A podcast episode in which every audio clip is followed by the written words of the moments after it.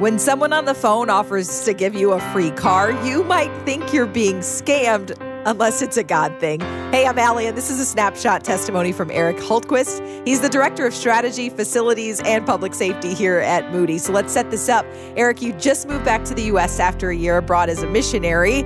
You needed a vehicle. You mentioned this to a guy who'd been praying for you. Take it from there. Yeah, that's right. It was so encouraging to have a guy from our church want to take me out to breakfast, just hear about the year. And he says, What needs do you have? And I said, Well, I'm, I need a car. And he said, Well, let's pray about it, but don't do anything before you talk to me. Okay. and so two weeks later, I call him up and he says, Well, the Lord's laid on my wife and I to give you our car. Come get it tomorrow. Oh, man. I'm like, uh, okay, God, you are you're crazy, right? and so I show up at his house the next day, and long and behold, it was a used minivan which at the time I was going to be doing handyman work, needed a vehicle that could run tools and supplies that very next day. And I was just blown away at that provision. And so this was perfect. And then the story doesn't end there because you have this vehicle for the time that you and your wife need it.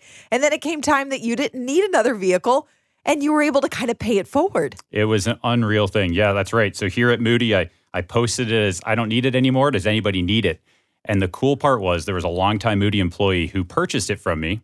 And in that transaction, I found out that he was actually buying it for another young man here in the city who he had met and had been discipling. Wow. And so here I was standing, being able to retell that story that God not only provided this for me, Mm-hmm. met my physical need, I'm getting a chance to encourage him by saying, Look, God cares about your individual need. Look at the blessing that this guy's giving you. Now go and continue to live that out. All through this one minivan. All through this one minivan. I love this story. For more, go to snapshottestimony.org. That's snapshottestimony.org.